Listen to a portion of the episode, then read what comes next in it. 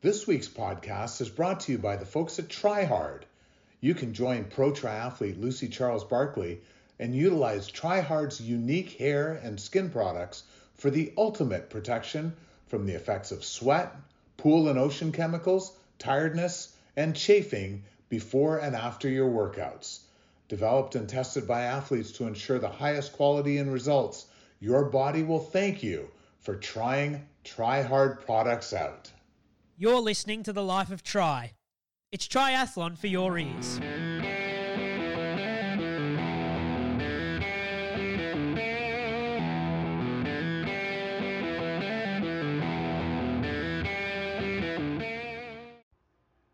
Well, hello everyone, and welcome to the Life of Tri podcast. My name's Kevin Mackinnon. I am not with Phil Rockna, although normally I'm not even actually really with him. He's in Australia doing crazy things, and um, but uh, I am with uh, another Aussie. I'm not going to say a better Aussie this time because that probably got me in trouble.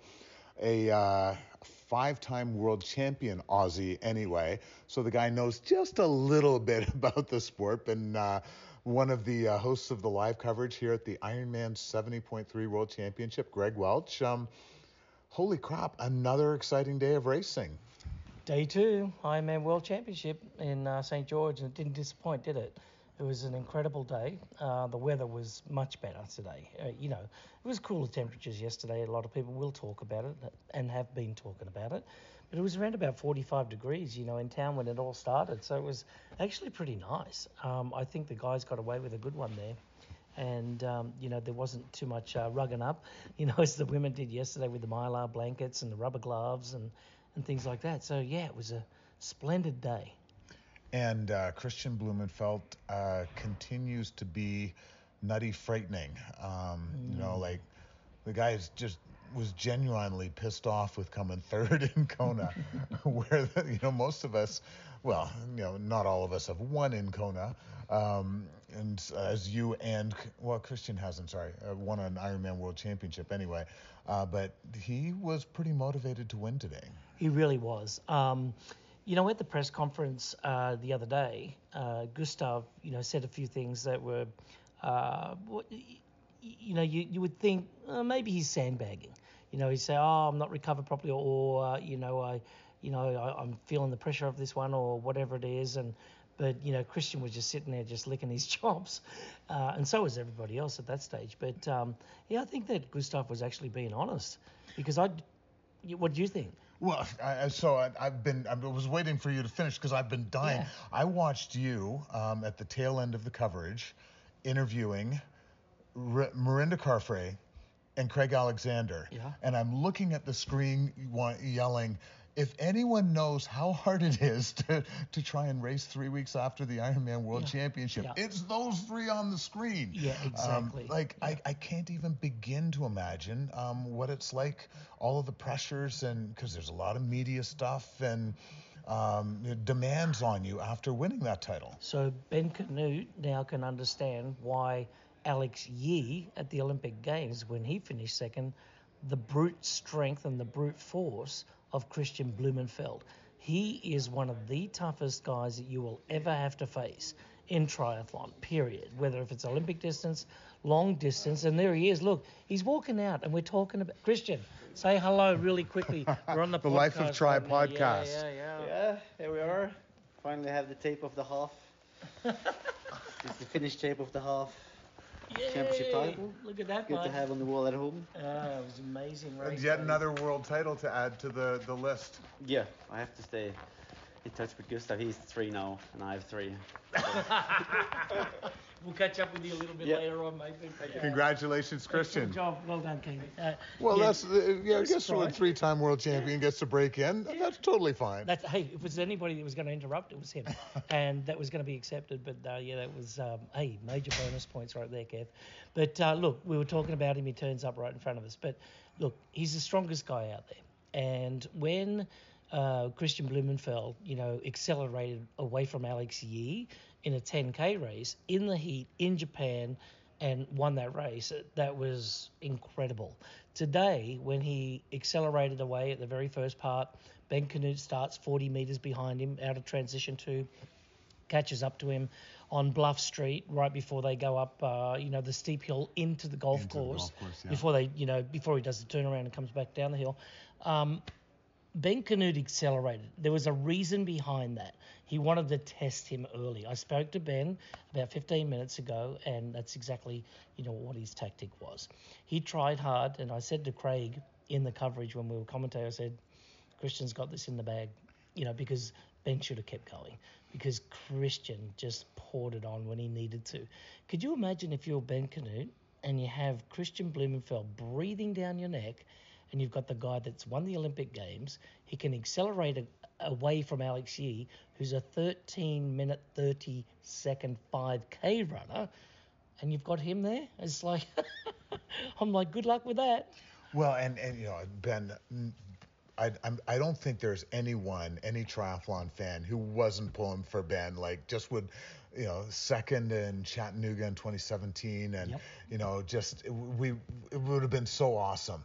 But I was just as I was watching it, um, you know, Paul Kaye and I were talking about this. I just kind of said, unfortunately, Ben doesn't have the like he doesn't have the the club in the bag to to be able to accelerate or do the kind of things that Kristian Blummenfelt can. Like it's, uh, you know, I, I just I, I, I was in the same uh, boat as you. I was kind of like, unless Kristian's legs are tired from Kona, he's got this wrapped up. Yeah, you know, I saw a performance from Ben Kanute today, very similar to that of Paula Findlay yesterday. And that was a very, I, I want to say, like, from, you know, from the very, very first, uh, you know, swim stroke to the last running step across that finish line, very steady, Yep. very strong the whole day. Yep. And he looked great. And that was his best performance. And he just got beaten by Kristian Blummenfelt on a, on a, on a better day for him. Believe, I am not trying to take anything away. I was just Yeah. kind of saying, like, yeah, I'm with you 100%. Yeah. Ben had a perfect race. Yep.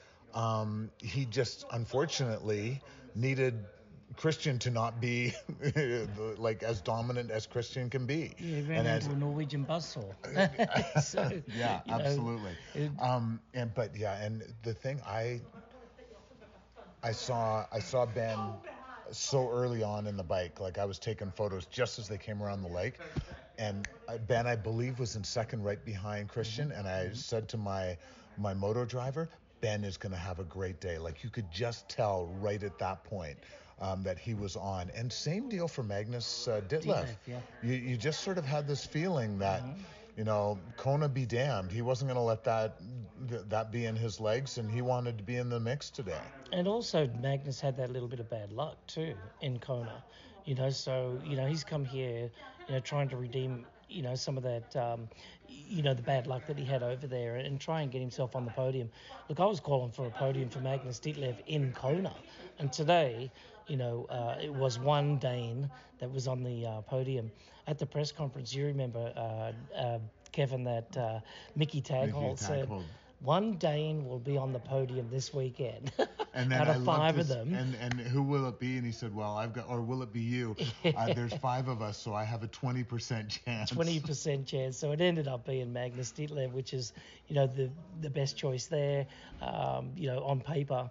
Um, and then Mickey, you know, fourth last year, still had a strong race. Yeah, I think he was sixth uh, today. Yeah. And then three Um, Danes in the top uh, in the top ten. So Yeah. it was amazing. Uh, it was super strong performances there. I quickly want to just run through fourth and fifth, and then um, uh, so fourth goes to Mika Noodt from Germany, and a lot of people might not know. I want to say kid. I, I'm old enough that I can probably say that. Um, he's 22 years old. Uh, what a performance for him today.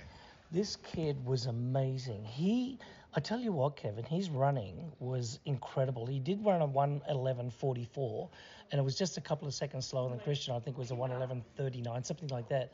But I was talking with Craig Alexander about this kid.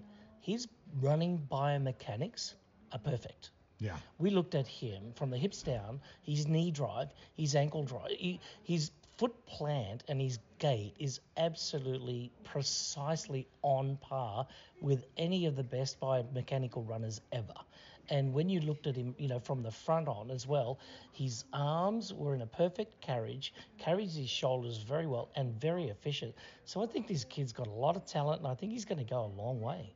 Yeah, absolutely. I, it's sort of, um, yeah, in terms of the biomechanics, uh, reminded me a little bit of Crowie, you know, uh, in terms of the, you know, the biomechanics and just being such a sound runner. So, yeah, very exciting to see. And then how exciting for Frederic Funk. Um, you know, I got to see, uh, it was one of his early wins. It might have even been his first uh, 70.3 Lanzarote um, way back when. And he was just so excited to get that. I announced him across the line and, uh, just so exciting to see him get that fifth here today. Solid performance. Freddie's Freddie's normally that guy that's on the bike and the aggressor. Today he was smart. He gave himself a chance to have a you know a podium finish. I mean, a podium finish at World Championships for me is top five. All right, we always know that the top three is on the Officially podium. the podium, Yeah, the yeah. podium. But I like to say that the top five, you know, in the world, they're they're clearly you know, better than the rest of the field here. You know, obviously with their times and their placings, but I just want to say that Freddie gave himself a good opportunity to have a good run. He only ran a 116. Okay, Yeah. it's But running that's- is not his. You know, he's generally a you know swim biker, you know, uh, extraordinaire and with a strong run.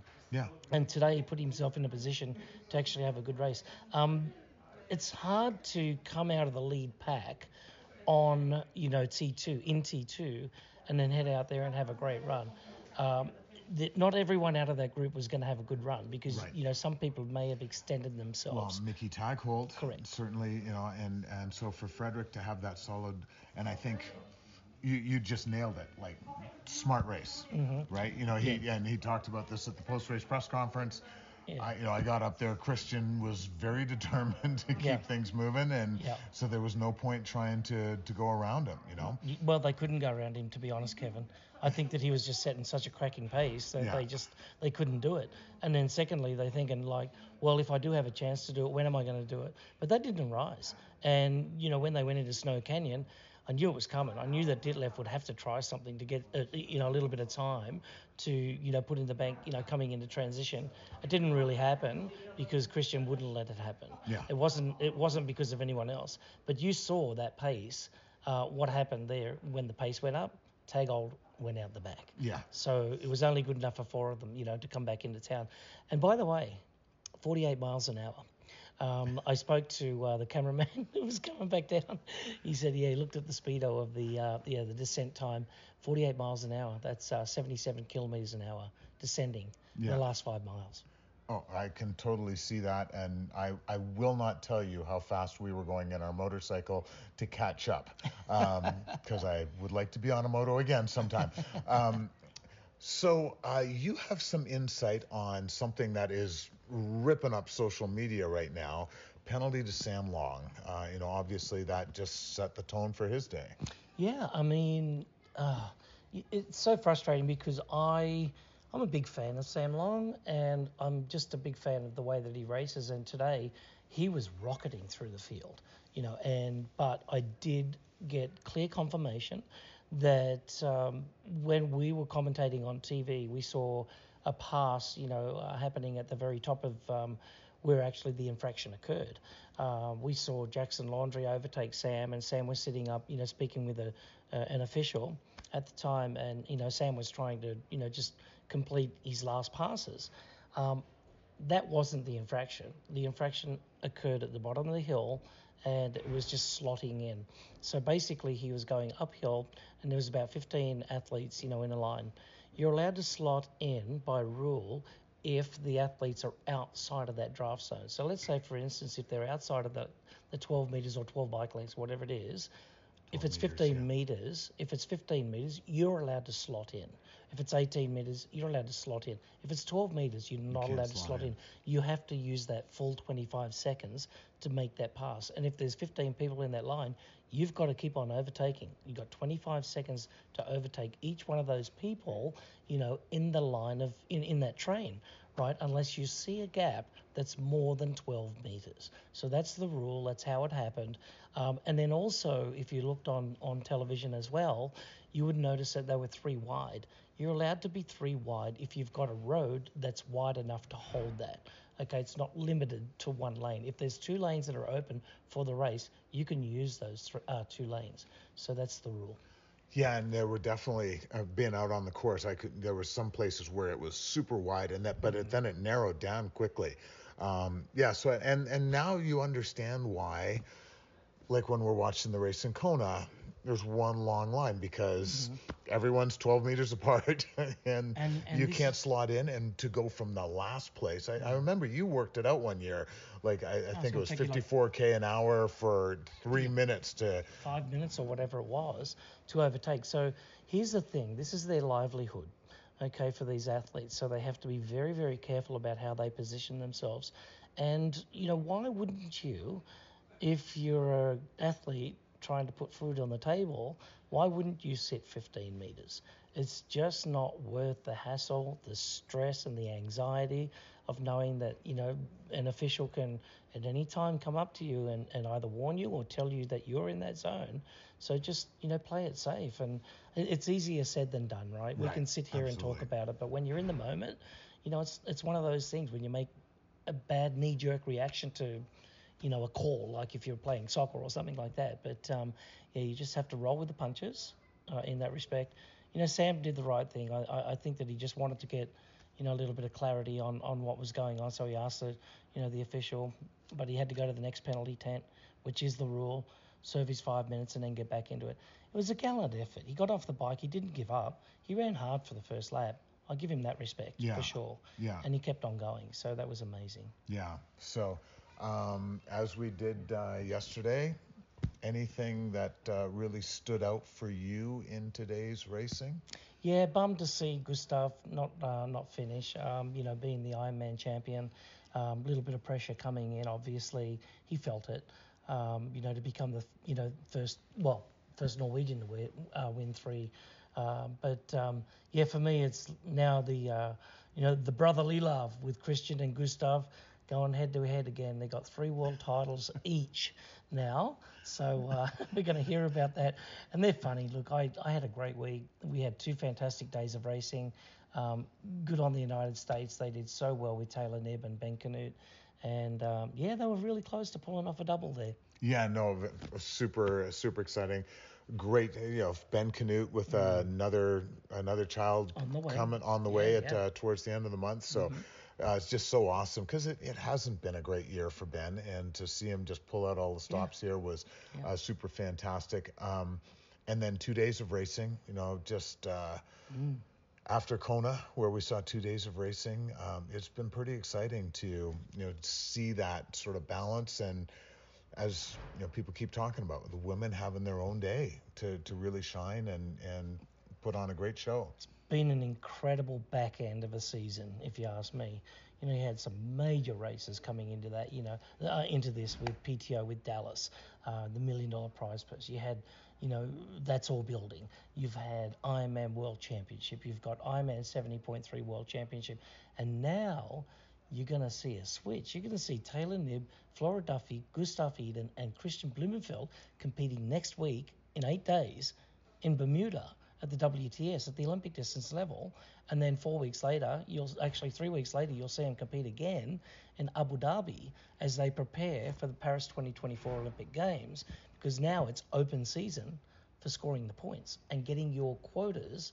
You know your selection Yeah, quotas in for your for- countries, for your country, right? So yeah. the top six countries get you know three athletes each, and they want to make sure that they're getting those points to have that strong team. So things are switching up.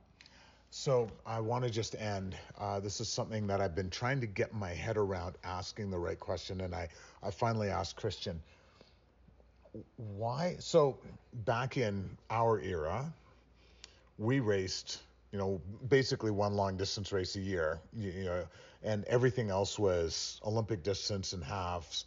Um, and now, like, I, I've been trying to figure out why the Olympics aren't enough.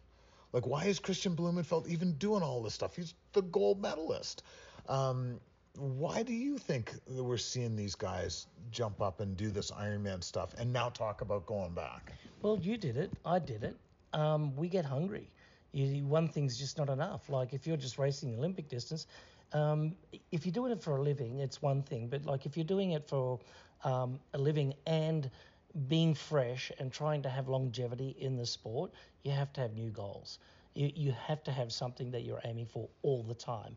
It can't be just that one thing all the time. And if it is that one thing, you better be focused, you know, on that because it takes a lot of willpower to like stay right online, right? Yeah. So for you and for me, I remember back in my time when you and I raced together in 87 and 88 in Canada, in Hawaii and all that, we were racing each other in up at Niagara or Milton or something like that in an Olympic distance race, Kevin. Yeah. And then we were raced three three weeks later or four weeks later in Kona at Ironman. Yep. So we had those same things as well. We really wanted to, you know, get after something that was sexy. And the sexy thing is doing multiple distances at, at, at multiple different levels and and that's what they're seeing right now they want it all they're not satisfied with just one thing they want it all and now kristian he's done it he's got Yeah. the ironman 70.3 world championship olympic distance world championship olympic distance gold medal at the olympics and the ironman world championship he's the only body he's the second person that can claim that Yeah. Jan Frodeno is the only one that's done all of that. Um, that's amazing. Yeah, you know he's in some pretty heady company, Yeah, uh, for sure. And and you're, I think you're bang on that. That's how Kristian answered. Like he wanted the challenge. Mm. You know, he wanted that, and and I, he's constantly looking for that. So I think you're you're bang on. I just want to quickly uh, just talk. You you brought up Niagara. I will never forget that race. Have had the swim of my life, and uh, you and Miles Stewart, I think, Greg Welch had brought over, or not Greg, um, Graham Fraser had brought over to compete in the race. Yeah. And uh, so there was a bunch of you, you two were up in front, and there was a bunch of us Canadians trying to hang on. And we went up the escarpment, and you dropped even you dropped even Miles Stewart, like you dropped us all like a bad habit going up that hill. And uh, I can't remember, but somebody kind of just went, "Oh, well, she's gone. This is that's done." Uh, so that was one of my endearing memories of uh, of racing against you. So Oh, the best memory for that uh, for that race, Kevin, was uh, my trip on Maid Maid of the Mist or whatever it was down down, Down the bottom, Niagara getting, Falls. getting slammed by water in those big thick blue raincoats. No, but it, we had a lot of fun, didn't we? oh, that's great. that Wow. was great. Hey, Greg Welch, thank you so much for helping out with our uh, Life of Tri podcast the last couple of days. It has been so nice to chat with you and be able to do all this fun stuff. And congrats on another great weekend of announcing after a great weekend in Kona. Thank you. Thank you so much. And um, Phil, I hope you're well and um, back with Kevin on your podcast soon. Thanks for allowing me to uh, fill in. It's been uh, been great. Been a pleasure. On behalf of Greg Welch, I'm Kevin Mackinnon, and thanks for joining us here at the Life of Tri. Thanks for listening to The Life of Tri. If you like us, tell your mates and follow us on Instagram at The Life of Tri.